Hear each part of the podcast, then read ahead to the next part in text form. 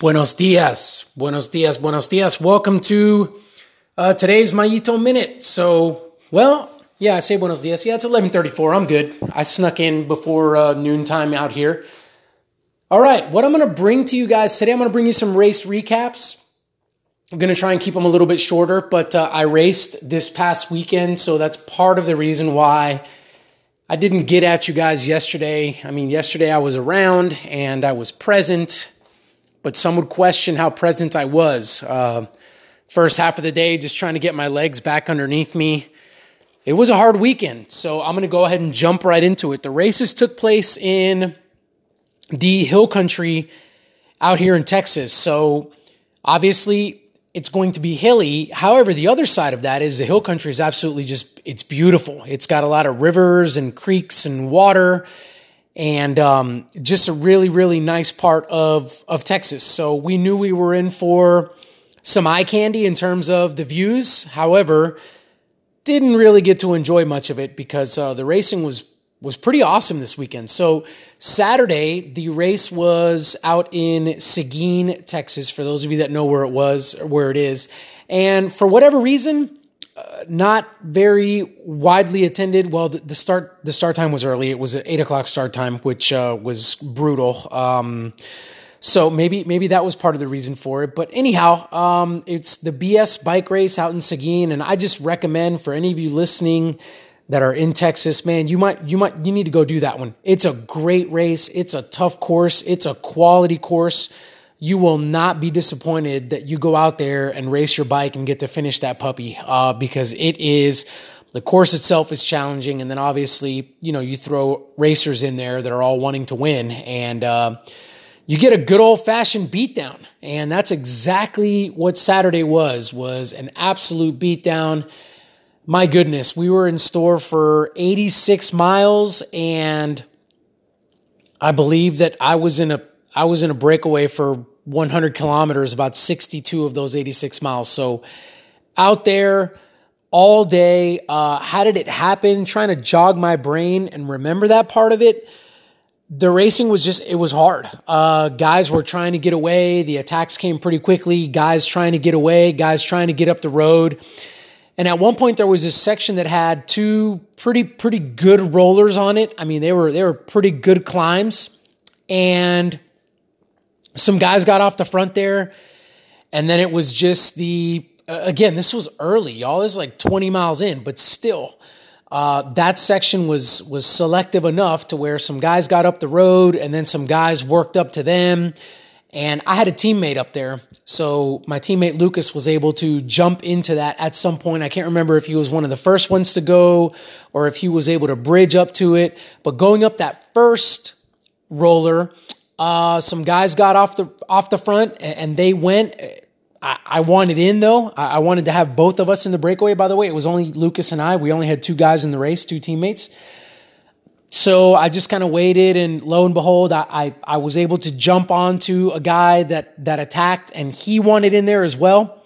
And so I jumped on him, and he basically dragged me up that first roller. And then once we got to the top, it, it, it, there was a downhill, probably. Uh, you know, 45 second downhill. And then we hit the next roller that was again significant. And then we made a left hand turn into a tailwind section. So those rollers were taken into a crosswind section, a right to left crosswind. And then we made a left and it was a tailwind section. And so I knew, you know, I need to, I mean, the, the last gasp to make it into that breakaway was going to be to be there by the, t- before you made that left. Cause once you make that left, it's a tailwind and you can see him later and you won't see him later. And so he pulled me on that, you know, got me up that first roller, pulled me onto that downhill. Then uh, he's, we started going up that second little riser.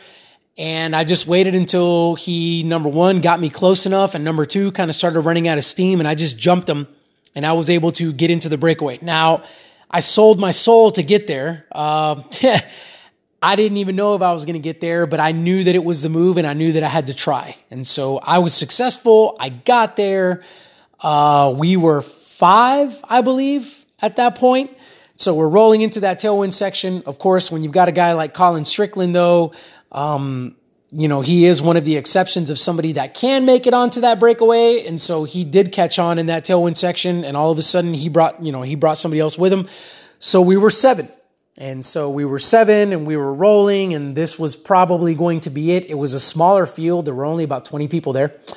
Um, so we're rolling. That that break is established. Now it's not like gone. We're not at, you know, we're not out of sight. We're not out of mind. I mean, we're still having to be on the gas.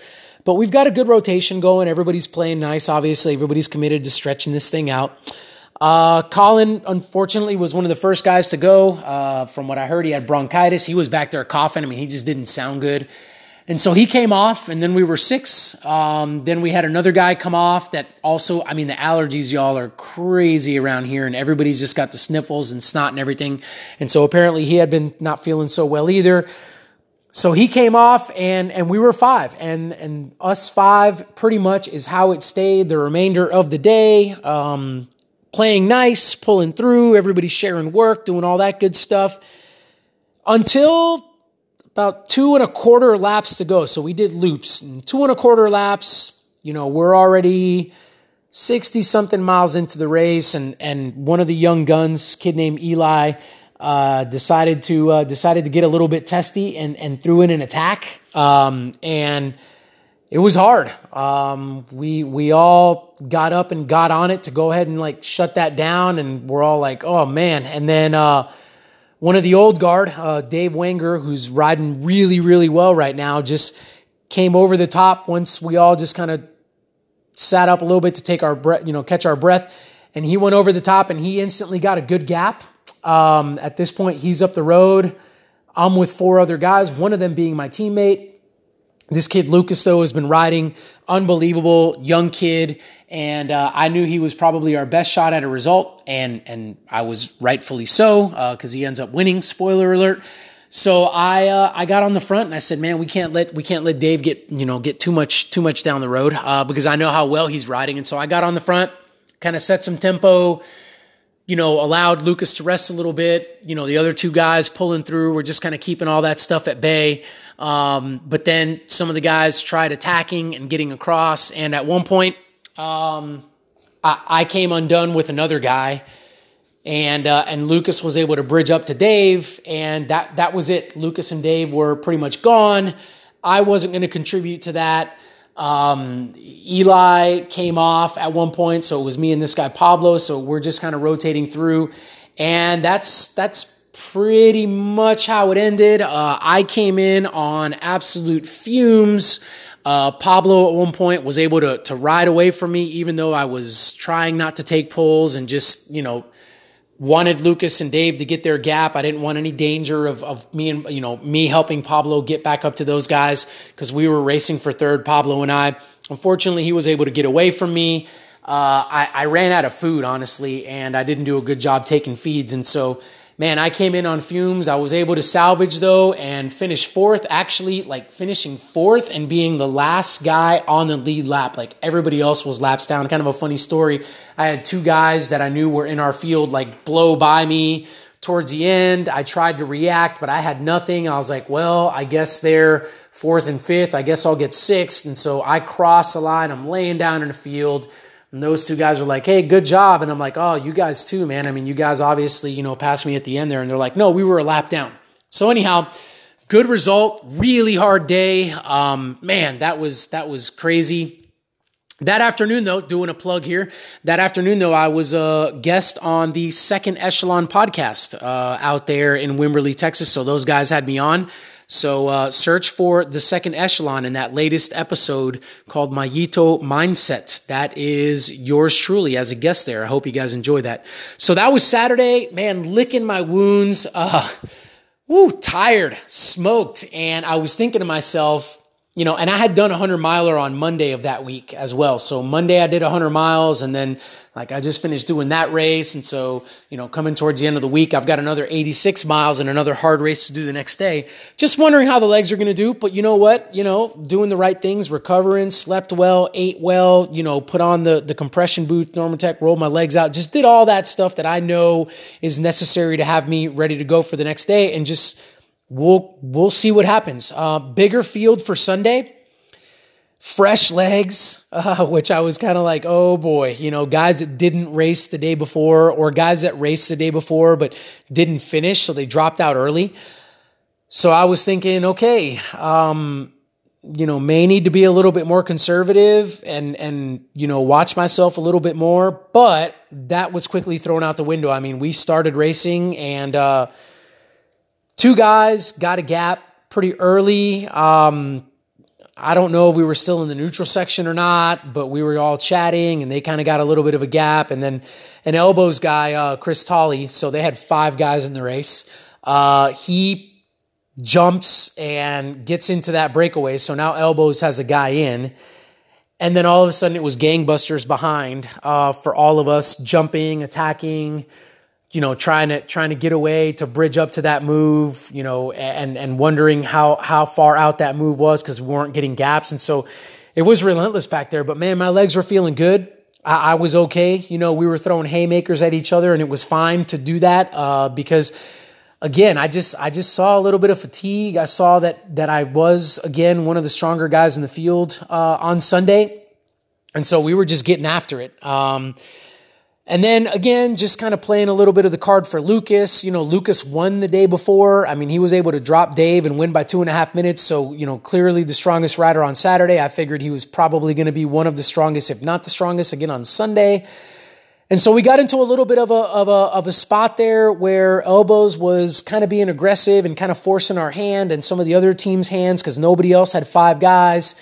And I was thinking to myself, I need to, I need to keep this together for Lucas. You know, we can't let stuff get up the road and then, you know, have him have to expend energy. And so tried to do a good job as the, you know, as a lieutenant to try to help him out and help him conserve and save some energy. And it, it did end up working out, uh, at some point. Don't remember when. Just not, not really crazy kind of attacks or anything like that. Just tired legs on a rolling course, you know, like he was able to roll off with a group of guys two more Elbowz guys up there uh, and then and then stefan was uh, looking to bridge up to the front move which he didn't get to so he was somewhere in no man's land so at this point like Elbowz has four sorry they had six guys four of their six guys like up the road um, but it was just me and Lucas, and I didn't really want to sabotage the fact that he was in the move, and so I just had to trust that he was going to be able to seal the deal, and he did once again. I mean, he won again. So he won both days, Saturday and Sunday, little two man hit squad. Uh, but yeah, I, I, was I was back there, and I, and we just got to got to roll along with the with the group, with the rest of us that were left, and um, you know tried to be a little bit aggressive towards the end of the race, but it was not to be.